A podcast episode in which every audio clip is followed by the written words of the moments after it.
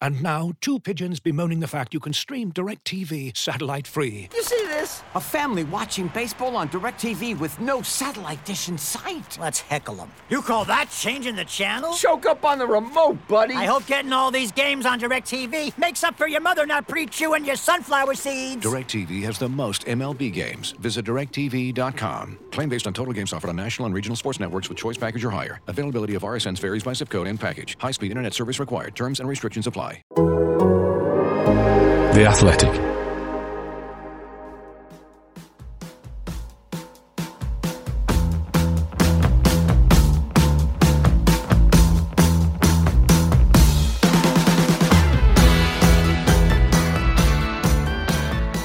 This is Talk of the Devils, the athletics podcast dedicated to Manchester United, and yes, we are going to Wembley again. I've missed this feeling. All the plans, all the messages going around, everyone thinking about how they get into Wembley. Can they trust the trains? Are we getting a coach? And that's just Andy Mitten's article about the trip down to the capital for the final against Newcastle later on this month. Andy's with us. Carl Anka is also with us as well, who spent a very enjoyable evening at Old Trafford watching Manchester United waltz their way to Wembley. It was easy, Carl, wasn't it? It was straightforward. I had a moment in the first half where I went, this might end up nil nil. And we don't care. At half time, I went, just do that again, and we'll get to the final. That's it, right? You don't you don't need to be entertaining in a semi final, especially when you're three 0 up from the first leg. No, that's true. Uh, but actually, it got quite fun towards the end, Andy, didn't it? Uh, when the subs came on, what a triple substitution that was. Wembley, Wembley, we're the famous. Sorry, mate, I'm a bit buzzing because we've got a Wembley for the first time in a long time, and I'm excited. That's how I should have started the podcast. Buzzing. Yeah. People say to me, "How the mighty have fallen." Well, just look at the league table. The mighty have fallen. Manchester United are not as good as they were, and I am allowed to get excited about a trip to Wembley, going down to London with me mate, seeing United. And yeah, it's only the League Cup. I don't care. It feels absolutely brilliant at the moment. 12 straight wins at Old Trafford. Respect to Forest for getting to the semis, but 5 0 on aggregate in a semi final is really. Out, out really of interest, who are these people sneering at you going to a cup final? People who've never been to a game of football, judging by the type of people who contact me on Twitter who don't know what it's about to be to be a football fan. And you can't tell anyone how they should or, or shouldn't feel. My point is, while it is important to get into the top four, we might have mentioned that in the past, it's glory, glory, Man United. And I've written that in the article. Some of the greatest moments in Manchester United's history have been at Wembley Stadium. It's not about signing players. You don't have cup parades, parades for finishing fourth or for, for signing players. It's about the moments of glory. It's about sharing those moments with fellow fans and the disappointments, which make you appreciate the highs even more. But look at United's history. Wembley, 68, first team to win the European Cup from England. Major turning points. Matt Busby's first trophy. Where was it? Wembley. The first trophy after Munich. Wembley, 63. The only highlights of the 70s. Wembley, FA Cup 77, stopping Liverpool win the treble. What about the 80s, those FA Cups? I remember Whiteside scoring that goal in the 85 final. It's the only time I've cried watching a game of football, honestly, in all of my entire life. The emotion of, of, of that. Fergie's first trophy, turning point, Wembley. Wembley, Wembley, Wembley. It was an absolute ashtray of a stadium at the end. Awful, wasn't it? I don't like people romanticising about the Twin Towers. It was a shit tip. It really was. Overpriced. The views were absolutely terrible. And people saying, oh, it used to be better. Nonsense. The new Wembley is one of the best stadiums in the world.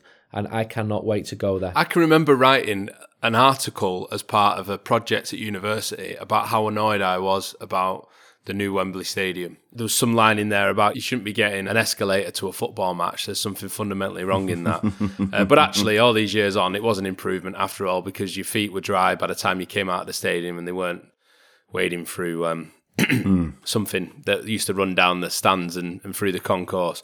Carl, in terms of United's progression as well, just a really important moment, isn't it, for Erik Ten Hag to be able to get them to a cup final, whatever the competition, in his first season? It, it, sort of underlines the progress that, that we, we've seen in, in recent weeks. Yeah, we've spoken before about how Ten Hag needs to get buy-in uh, and how he needs to make Manchester United fans not mention a certain manager with the initials MP. Uh, and there's no better way to do that than uh, get to a cup final. Now, you know, Ten Hag was pretty bullish at, full time, saying, look, it's a great achievement to get to a final, but it's not about reaching a final, it's about winning it. Uh, and I think, yeah, winning a final, achieving the end, emitting standard of quality, that'll be a very nice first season. Yeah, because actually, and we said this on the last podcast, I don't know what our expectations exactly were because I'm not sure we, we sort of pinned them on a wall and pointed at them and, and made them that clear. But I don't think I was expecting a, a cup final this season. I don't think I was expecting United to be sort of in such a, a good position to make the top four at sort of the halfway point of the season as well. So, in that sense, you know, th- this is good, isn't it, Andy? It's very good, especially after those first two games. I remember doing a, a survey on United We Stand, and people were predicting sixth this season. Sixth.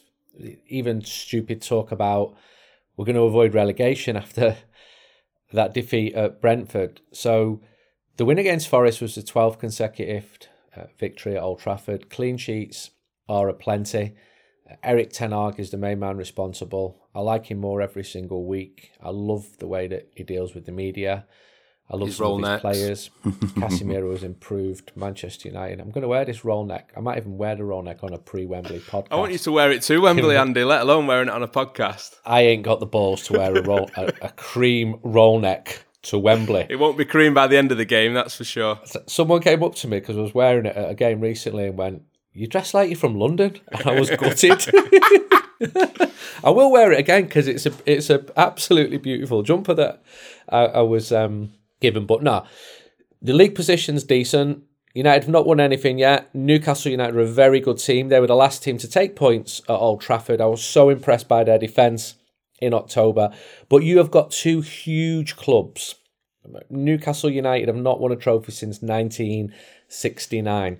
I remember when when my uncle Charlie went to manage them in the 50s, he rang Sir Matt Busby up and said, I've been offered the Newcastle United job. And Sir Matt Busby said to him, Take it. He said they get 30,000 to watch the shirts dry up there. It is a huge football club. And it is. And I, I really respect Newcastle United fans. And I've, I've travelled with them. Every away day is an absolute trek. I won't be quite so conciliatory if they win the game, nor in the days leading up to the final. But I can't wait for it. It's the League Cup. It's not the Champions League final. So what? League Cup is a big deal for Manchester United right now. It felt a big deal when United beat Forest actually um, in '92. I was gutted when we got beat by Sheffield Wednesday in that final. There was that run where they all sort of merged into the other trophies mm-hmm. when like Manchester United were playing. No, not second string 11s, but Darren Gibson started. And well, I think Ben Cup Foster final. was like man of the match and, in one of the League Cup finals, wasn't yeah, he? as, a, as a, second choice goalkeeper, yeah. saved saved key penalties in the shootout against Tottenham, was it? Mm-hmm. I think. Yeah, it was. And just Wembley, we, we haven't been. And there's times where I got sick of going, but not now. Absence has made the heart uh, grow fonder. Everyone's talking about how we getting there. Will I get a ticket? Um, there'll definitely be stories about trains being whatever cancelled or not enough trains coming back or not enough tickets. That's the buzz that goes around a cup final. To be more attention paid on this final than any League Cup final for a long, long time. People were getting bored of Manchester City just winning it all the time. Even City fans were getting bored. They weren't even selling all the tickets for the final. And I, I don't say that in a sneering way. My brother in law said to me, I cannot afford to go to Wembley with the kids for a fourth time this season. And I'm thinking, that used to be us. And it's been a long time. But we'll go to Wembley. Big weekend in London. Let's beat the Geordies and enjoy it. Absolutely. Andy's article about what football is all about is on The Athletic right now. You can go and read that. Carl's also been a busy boy doing his job and writing about how Manchester United cope without Christian Eriksen. And one of the points you make right at the start of that piece, Carl, so pertinent. Eriksen just doesn't rotate, does he? No, no. There was a there was a very nice Ajax reporter last night when the lineup was announced going, ah, I hear Manchester United fans have reached the same point we did a couple of seasons ago where you're going, oh, Eric, just rotate. It was a really strong starting 11. You know, Lisandro Martinez and Rafael Varane as your starting centre backs. And you're going, and you're like, oh, all right, blimey. I think maybe six players in that starting lineup you could argue are, are in United's strongest 11. There was no Rashford, um, but that was about you know, no Rashford and Luke Shaw was ill, but that was about it. The reasoning for you know Ten Hag said I want to win, and also you know Varane had uh, had, had had had a bit of a rest. So today was a good chance to bring him in. But you're going, I mean, you just lost Christian Eriksen because you played him at a time where you probably could have given him a breather. Are you sure about this? Uh, But, you know, lo and behold, things told because he, he ended up putting even more first teamers in to, to settle things in the second half. Uh, this is what Ten Hag does. You know, if you if you listen to a lot of his interviews, he talks about routines a lot, uh, and learning the routines is something he, he very much wants. He, he'd much rather have his best players in the starting eleven for an hour so they can learn these automatisms and choreographed moves he keeps teaching them, rather than do you know play the second string and then if things get bad, put someone on for twenty minutes.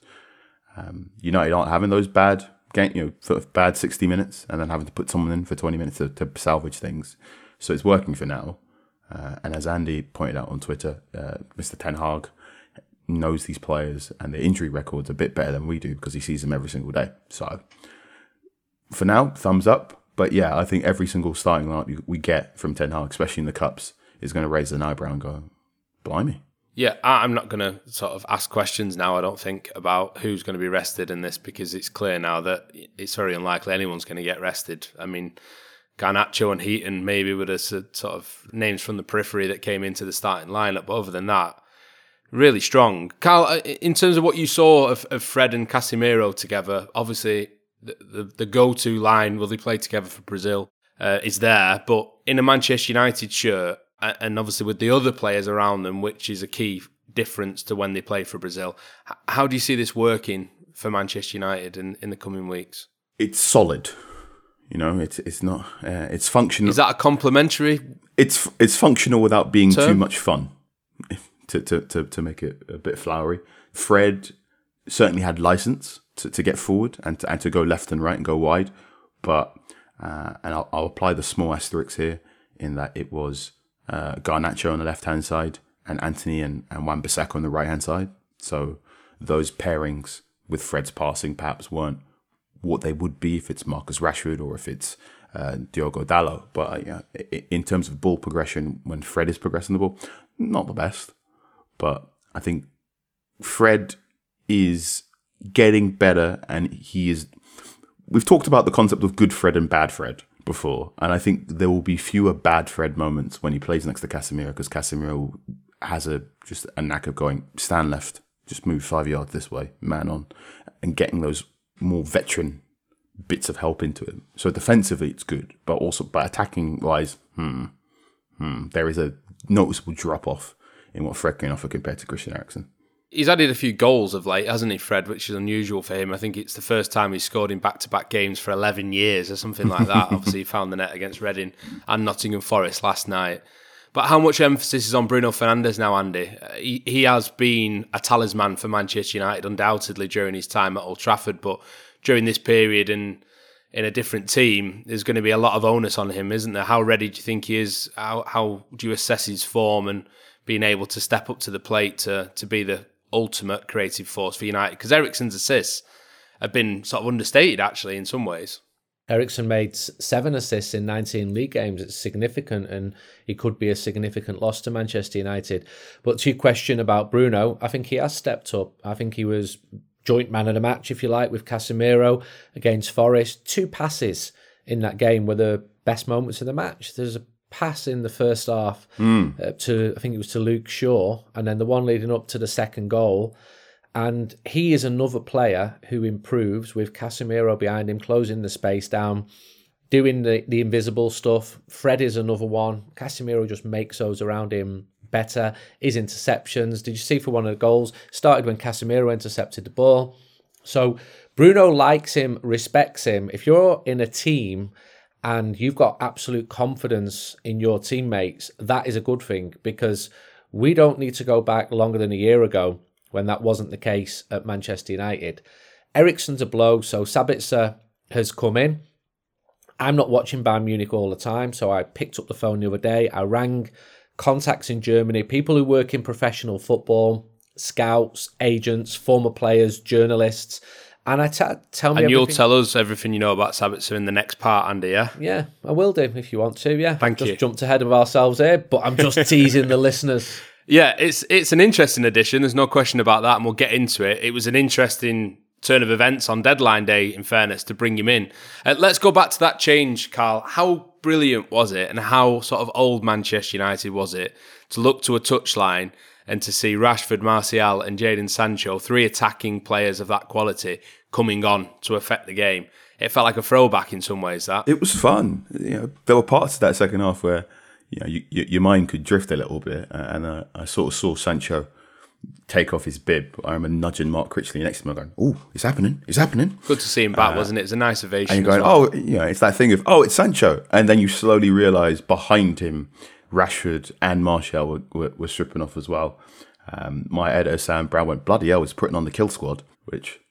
Maybe not the most PG nickname for the trio, but I quite like it as a front three. pre-season squad. Absolutely. That, that was the front three in pre-season. They actually looked really good in pre-season. That Liverpool game when we were all getting carried away, they were brilliant.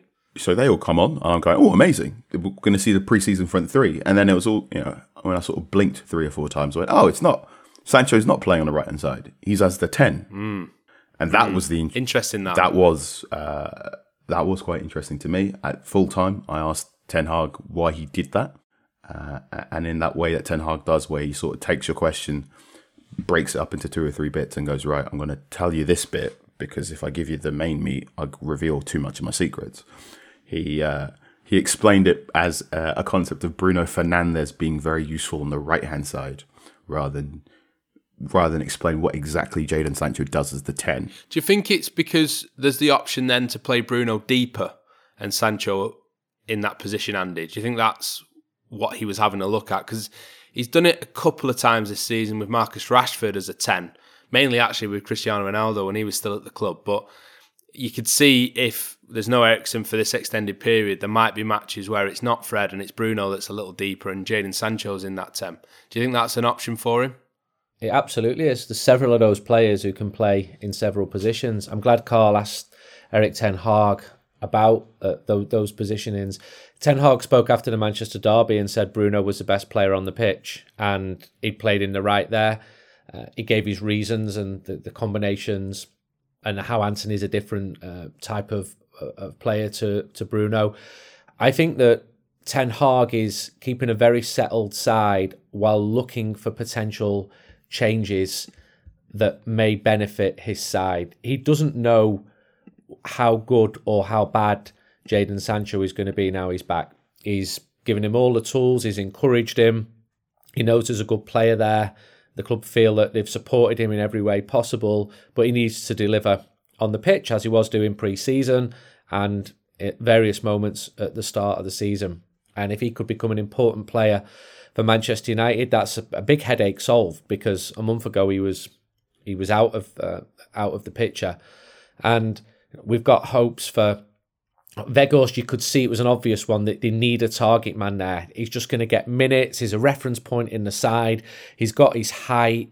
He gives something that no other player at that club can give. And we lost a lot of attackers last season. Some big name people like Cavani were world class players, and no one's talking about him now. But he's gone. And when Cristiano went, you needed another forward there. So there's lots of players um, who can play in that 10 in various midfield roles. It's the one position that Manchester United have had too many players in in the last five or six years. It's literally seven or eight players who all wanted to play in Bruno's role, but were either push left, pushed right, pushed deeper. Pushed out. When Donny van der Beek first signed, you know, what's his favourite role? It's where Bruno plays. Well, how, how's he going to figure? What's going to happen here? So with the with the injuries, the free injuries, um, I can see why a, a change was made. I still think Bruno's the main man. If you're choosing your idealised eleven now, Bruno would still play in a central role there. But if Erik Ten Hag wants to experiment light when his team are comfortably leading against Nottingham Forest, then then go for it. I, I, I back. He's watching them players every day. He's receiving more information from his scouts, from his sports scientists, from everybody. He's the man. I think Bruno Fernandes being on the right and Sancho as the 10 also reduced some of the defensive burden Sancho would have had in that first early minute. Ten Hag also spoke about how he was interested to see how Sancho would interact with Martial ahead of him. One of the points I thought was, was quite nice. He said, as a team, we we dominate pressure. Clo- we're, we're closer to the opponent's goal for longer now than we were at the start of the season, which was a really nice observation of just that how much better Manchester United have got in the weeks And he says that. And that should benefit Sancho, shouldn't it? Yeah, very much. Ten Hag said that would be that would directly benefit Sancho, and, and it would be better to see what co- sort of combination Sancho can do because.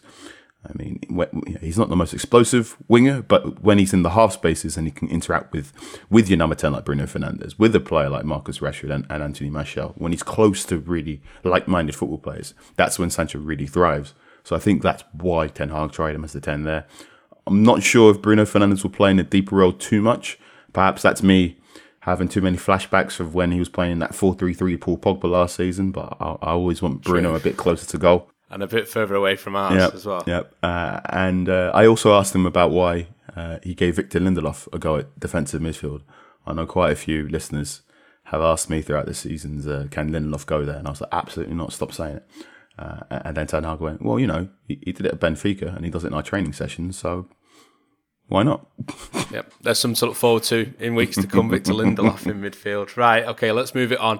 Uh, I need to point in the direction of those articles, though. Carl's take on last night and replacing Christian Eriksen and Andy's report as well on Manchester United going to Wembley. Both of those are on the Athletic at the moment. If you're not a subscriber and you want to read those, you can sign up now for £1.99 a month for a year when you go to theathletic.com forward slash Man United pod.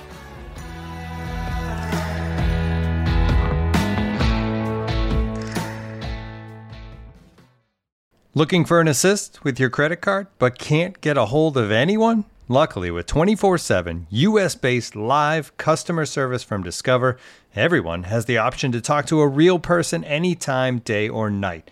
Yep, you heard that right. You can talk to a real human in customer service at any time. Sounds like a real game changer if you ask us. Make the right call and get the service you deserve with Discover. Limitations apply. See terms at discover.com/slash credit card. This episode is brought to you by Michelob Ultra, the official beer sponsor of the NBA. Want to get closer to the game than ever before? Michelob Ultra Courtside is giving fans the chance to win exclusive NBA prizes and experiences like official gear, courtside seats to an NBA game, and more. Head over to michelobultra.com slash courtside to learn more. As you've probably heard by now, we've teamed up with BetMGM this season. We'll be using BetMGM lines to make all of our picks, and we'll have special offers for our listeners each week. If you haven't signed up for BetMGM yet, use bonus code The Athletic, and you'll get a one-year subscription to The Athletic plus up to a $1,500 first bet offer on your first wager with BetMGM. Here's how it works. Download the BetMGM app and sign up using bonus code The Athletic. Make your first deposit of at least $10. Place your first bet on any game and claim your voucher for a one-year subscription to The Athletic. See BetMGM.com for terms. U.S. promotional offers not available in D.C., Mississippi, New York, Nevada, Ontario, or Puerto Rico. Gambling problem? Call 1-800-GAMBLER. Available in the U.S. Call 877-8-HOPE-NY or text HOPE-NY 467-369 in New York. Call 1-800-NEXT-STEP in Arizona. 1-800-327-5050 in Massachusetts. 1-800-BETS-OFF in Iowa. 1-800-270-7117 for confidential help in Michigan. 1-800-981-0023 in Puerto Rico. First bet offer for new customers only in partnership with Kansas Crossing Casino and Hotel. Don't forget, if you haven't signed up for BetMGM yet, use bonus code The Athletic, and you'll get a one-year subscription to The Athletic, plus up to a $1,500 first bet offer on your first wager.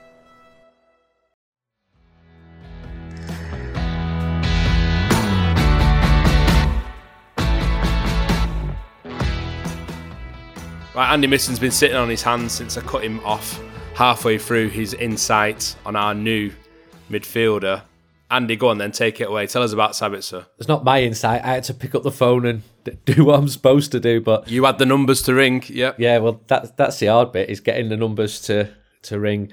One of them was actually a fan, a Bayern Munich ultra, who I bumped into outside Molineux a couple of weeks ago. Proper home and away. What was a Bayern Munich ultra doing at Molineux? So, I'm sort of stood there outside the main stand and looking for Wolves fans to speak to. And I see a lad there, and he looks like a bit of a lad. And I'm thinking someone our readers might enjoy listening to. Where you from, mate? And I'm thinking he's going to say like Dudley, and he says, uh, "I'm from Munich." what on earth are you doing here? He says, I, I like English football. He, he, had a soft spot for Wolves. The team or the animal? I'd assume it was Wolverhampton Wanderers, given he was stood outside Molineux, but I will go back and ask him. But I really liked him. He was really interesting, yeah, telling me stuff like, it cost me 11 euros to watch Bayern Munich. I'm like, what? And a few weeks later, when Manchester United buy loan a player from there, I can go to people like him as well as, as, as analysts and scouts and journalists and former players and get a handle on, on what Sabitzer's like. The, the first person I spoke to was Bjorn Bjorn Goldbaek. He he lives in Germany. He's an agent now, and he was a Danish international, and he played for Schalke. He played for Chelsea actually. And I said, "Go on." And he went, "I'm just being. I'm, I'm just on the way to a hotel in in Milan because it was obviously busy time for him, mm-hmm. and it was a transfer deadline day." And I thought, "Ah, yeah, yeah. I've just rang an agent on transfer deadline day here." But anyway, He's, he was good to me. Eriksen is smooth and light and makes world class passes. And while they both take good free kicks, Sabitzer doesn't have the same X factor as er- Eriksen. At least on the field, he says, laughing. What do you mean by that? He said, just just have a look. And of course, Sabitzer is married to a Ukrainian born model and German TV personality who's easy on the eyes, but he also said uh, Sabitzer's not been seen as a, a success at Bayern Munich so far, uh, since signing for, for RB.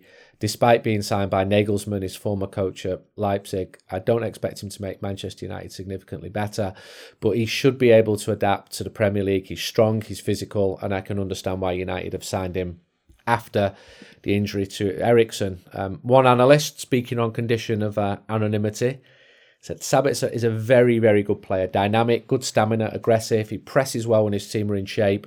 He's good at the counter press in transitional moments. He was the main man at Leipzig, but not at Bayern, where he had Kimmich, Goretzka, uh, Gravenberch, different gravy, all of them. He found himself not playing enough, and when top players don't play enough, they get unhappy. It's a good signing for United, a player United need. Uh, Eriksen is is good going forward, but Sabitzer gives United something at both ends. I think it will work out. And then there was the fan as well, who um, just talked about how he'd pretty much underwhelmed and he couldn't understand why he was signed. He'd never asserted himself against Kimmich, Goretzka, Musiala, etc. And Bayern are, are going to sign Laimer, another Austrian, also from RB. In the summer. And he doesn't think that Sabitzer's got much of a future at Munich. So if he does well at Manchester United, then there there could be a future for him at Manchester United, but you know he's not even kicked a ball yet. Let's just let's see what he's like first. He's not even got his paperwork yet, has he? Is, is he registered yet, Andy? Do you know? No, I don't know that, but I know that um, United are very diligent legally. Uh, I don't know how leaving the EU complicates things. Yeah, more now than before. Oh, definitely. Yeah, definitely. Even just the process of getting the paperwork through seems to be taking longer than it than it did before uh, in a post Brexit landscape in the UK. Um, there's a piece on the Athletic from Mark Critchley, a bit of a backgrounder on Sabitzer Carl. There's some interesting insight about the personality that Manchester United have got on loan in terms of making decisions that other people might not have made. He sort of turned his nose up at a trial as a kid at Bayern Munich, despite the fact that he supported Bayern. Uh, because he didn't feel that that was going to be the right place for him to start his career. He chose Rapid Vienna um, when making his first big move, which shocked a lot of people because he had opportunity to go to Germany at that point. Even going to Germany in the end, um, he went to a Leipzig side who were who were in uh, the second flight at the time. Um, he's not taken an obvious path, really. I suppose he's the first Austrian, or he's going to be the first Austrian to play for Manchester United as well. But some interesting insight from Mark about the man that United have, have got. What what do you know about him? What have you seen of him? Yeah, he's taken the long the long route to the top. Uh, I mean, Manchester United fans would have seen a little bit about him in that certain uh, Champions League game that Mister Mitten is loath to bring up. Uh, yeah. I saw a bit too much of all the RB Leipzig players that night for my life. Just a little yeah. bit, and uh, yeah, so so first sort of the back of the sandwich bag analysis, the man can run for days. He has ridiculous stamina, very, very mobile. Uh, he's quite two footed. He's probably not got Christian Eriksen's inventive eye for a pass, but he's got uh, better long range passes than Christian Eriksen. He's fond of a switch. So uh, if he plays in deeper midfield next to Casemiro, expect quite a few times where he's going to ping it long to Marcus Rashford on the left or ping it long to, to Ante on the right hand side. Uh, we've spoken here about how Eriksen tends to tire in the 70th minute, and that can make United's midfield a bit porous. in theory, if Sabitzer gets his positioning right, which he, he, tends to be pretty good at, that issue should stop. Um, and if you think about how Fred and Casemiro are solid or, and functional, uh, this should be functional plus uh, with Sabitzer in there. the deal is okay, fine. I'm I'm like, oh, not bad. That that that solves a problem. That secretly makes United better in the second half. I can't, I cannot. And this is based on absolutely nothing. You can tell me off for this. I can't but help shake the feeling that Manchester United probably went to Bayern Munich and checked if Ryan Gravenberch was free because Ten Hag knows him from Ajax, and then Bayern went, no, not really. But with Sabitzer is. How this guy though? Can't help shake the feeling. I was going to say, Andy, how did it come about? Because we were sort of, I was teasing you, saying, "You're saying there's a chance. You're saying there's a chance." In the last podcast, and it turned out there actually was a chance. Yeah, yeah. I knew absolutely nothing when you were asking me that. It all happened late when the severity of Christian Eriksen's injury came through. United looked at which players would be available on loan of potentially the required standard from a club who would let the player go on loan. So you can see why Sabitzer was allowed to go for the reasons Carl and I uh, have explained. I did ring one uh, contact in Cologne, who's a pretty well known name in German football, and he just said, I've got to be completely honest with you. I'm, I'm preparing for the Cologne Carnival. the last thing I want to talk about is football. And sent me some links of him and, and with his mates dressed in all kinds of carnival gear. So there you go. That's the life of uh, of, of a journalist. Carnival in February. That's not bad. is it? Midweek as well. L- You know what? Look at the major carnivals in the world. Lots of them are in February. South America, the most of them are in February. The Rio Carnival, I think, is in February. The the ones in around Barcelona are in February. Unfortunately, not when Manchester United fans are in town because they could add a dash of colour. That'll be a carnival of football instead, Andy, won't it? Obviously. There it is. There it is. Gosh, yeah, you s- sound sound like you're sponsored by a multinational saying that. TM. Yeah, I'm not. So just just so It's you know. open. If anyone's listening, Ian is available for sponsorship. Yeah, I am. So Yeah. I remember um, watching United pre season a few years ago and Pele came onto the pitch, God rest his soul. And he was sponsored by one of the credit card companies. And he was so cringeworthy. And on the pitch, we have Pele presented by MasterCard or Visa. And when he started speaking, it was just so cringeworthy. My Visa or MasterCard man of the match, brought to you in association with American Express, is Kieran Richardson. Way! Just cringe away not to to link. But I, I, if anyone is listening for this from any major multinational companies, Ian is available and will wear a t-shirt to Wembley with your brand name on it. yep, you know the email. Get in touch. There you go.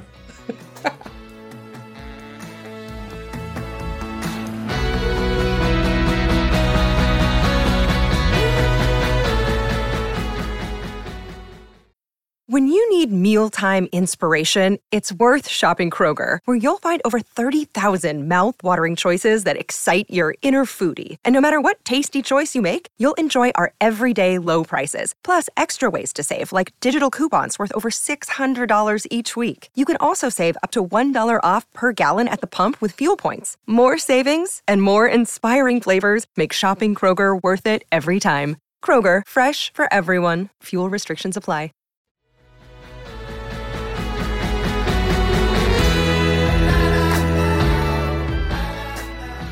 Okay, we need to talk about Crystal Palace because that's the next game for Manchester United in this feast of football in February. There's another little line for the uh, for the advertisers. There's one thing about Crystal Palace um, that shocked me when I was having a look at this. United's record against them at Old Trafford, Carl, is pretty poor actually. They've only beat them once at home since 2017. Yeah, yeah. I think Palace's uh, ability on counter attack has really helped them in recent seasons. I was there at the start of 2021, where United was still drips and drabs and returning back from Cologne, and Palace beat them 3 1 to start the season with. And uh, yeah, yeah, they're, they're, they're no joke, as evidenced in that 1 all draw. They've got options in attack that make them quite potent to what will often be a, a weakness to Ten Hag's team. So that defensive transition where you know United send four or five attackers up, uh, Palace can get the space behind and hit really quickly when they've got people like Eze, Olise, and maybe Wilfried Zaha. Mm, sounds like he's quite a severe doubt at the moment, doesn't it? Okay, which is good news if that is the case because he has been a bit of a thorn in United's side at times, hasn't he? Th- th- They've got so many players though of a similar capability, haven't they? Really, I think Zaha's a step above, but Edouard, Ayew, Eze, you mentioned as well, they're all capable of running in behind. Mateta's slightly different and bringing more of a physicality as Lisandro Martinez's cheekbone can reference in recent weeks. Mm-hmm. Um, but even the record overall against Palace Andy's not good. One win in five, and that was Ralf Rangnick's uh, first home game in charge, wasn't it? Last season, it was a pretty drab 1 0 uh, win for United. Fred scored, but we, we saw all this pressing. We were quite excited about what he'd managed to get his team to do, how that changed over the weeks after. Yeah. I think the first 29 minutes of that game, I was going, whoa, I've not seen this before. And it was that Yeah. pressing that you talked about. And we That was did- about as good as it got, actually, I think. It was, and we can laugh about it, but that was the clearest sign I saw of Ralf Rangnick's football, and, and we didn't see it again. Palace, probably the lowest moment in Manchester United's recent history, came against Crystal Palace at, at Old Trafford in 89. The vast majority of Manchester United fans wanted Sir Alex Ferguson to be sacked. The team were going absolutely nowhere. Crowds were down to the low 30,000s. By the end of that season, United had beaten Crystal Palace in the FA Cup final after a replay. They've got a big beef with Manchester United for, for several reasons. One of them is that United have stolen their thunder in their cup final appearances, of course, 2016 as well. Um, Palace have done really well to establish themselves as a Premier League team. I think it's a decade now. Um, the, the, I think they're in a, a, a good place. They might finally rebuild the main stand, but they've been talking about it since 1979, I think. But they've not won in five matches. They've only won six of their 20 games this season. They're a stubborn team. We saw that at Selhurst Park this season, last season. Carl picked me up when I described him as being good and Patrick Vieira being good. But I think if you're Crystal Palace in your mid table in the Premier League, that is good. I like what they've going on with, with they've got going on with the fan culture and the Holmesdale Enders, bringing a bit of noise to Selhurst. But Manchester United have got to be winning this match. Got to be. No ifs or buts. This isn't Arsenal coming to, to Old Trafford. Got to be breaking down that side. And 1 0 will do. 13. Can't be. Un- got, is it going to be lucky or unlucky 13 if Manchester Uh, that would be an don't win it? unlucky 13, wouldn't it, if they didn't win? And then it can't be lucky, can it? No, it can't. Sponsored by MasterCard. Just different. Um, in terms of the next few weeks, Carl, whichever way you look, these are really, really important games for United. I mean, how pivotal do you think February is going to be? Is it is this the month that makes or breaks United's end to the season potentially? It either sets up something pretty special, or it becomes a real slog. Yeah, I think quite a few United fans have, have got really enjoyed the whole. Uh, yeah, only English team in four competitions. Like, well, that's going to be tested in February. Yeah, Uh, I think there is the small silver lining that a number of these games are at home, so that that should help build momentum. I've never known so many home games in the cup. I mean, Never. Are we actually going to be at the point where we've had as many home games in the cup this season as league games? It doesn't feel like we'll be far off.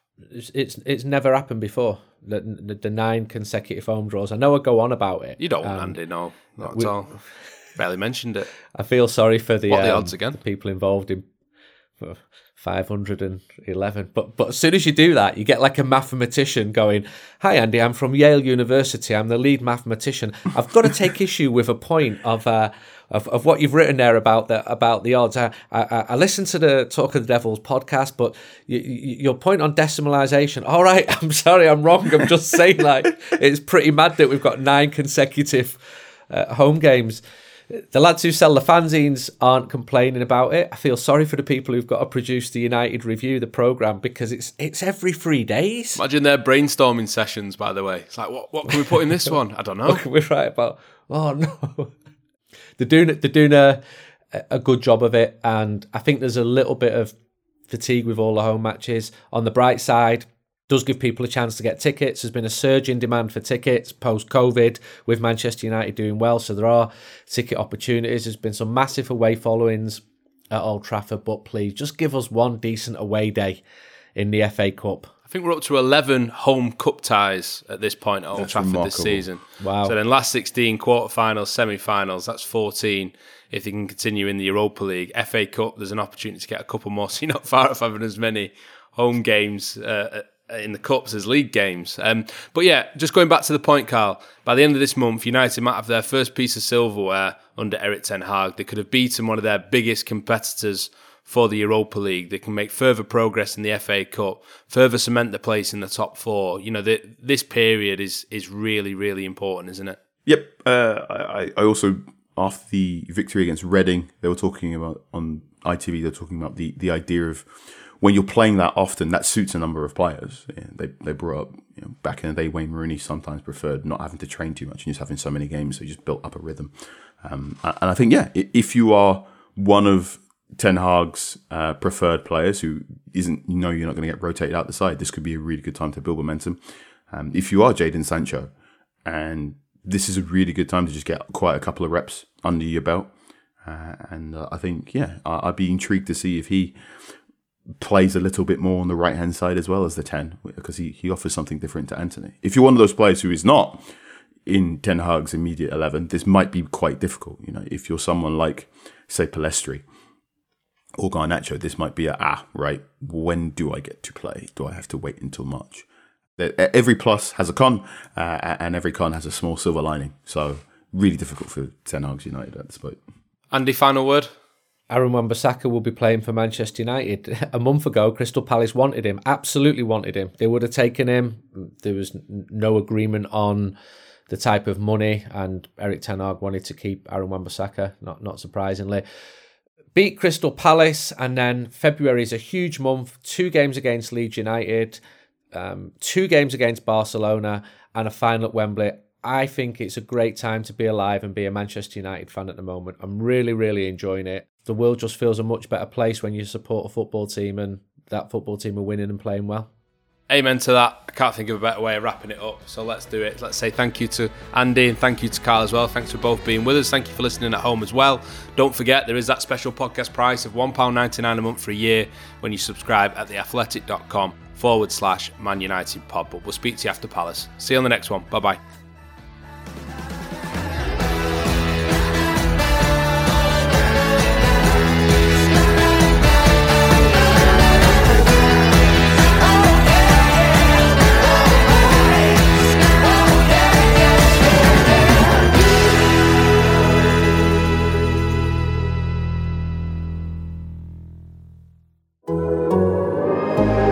Athletic.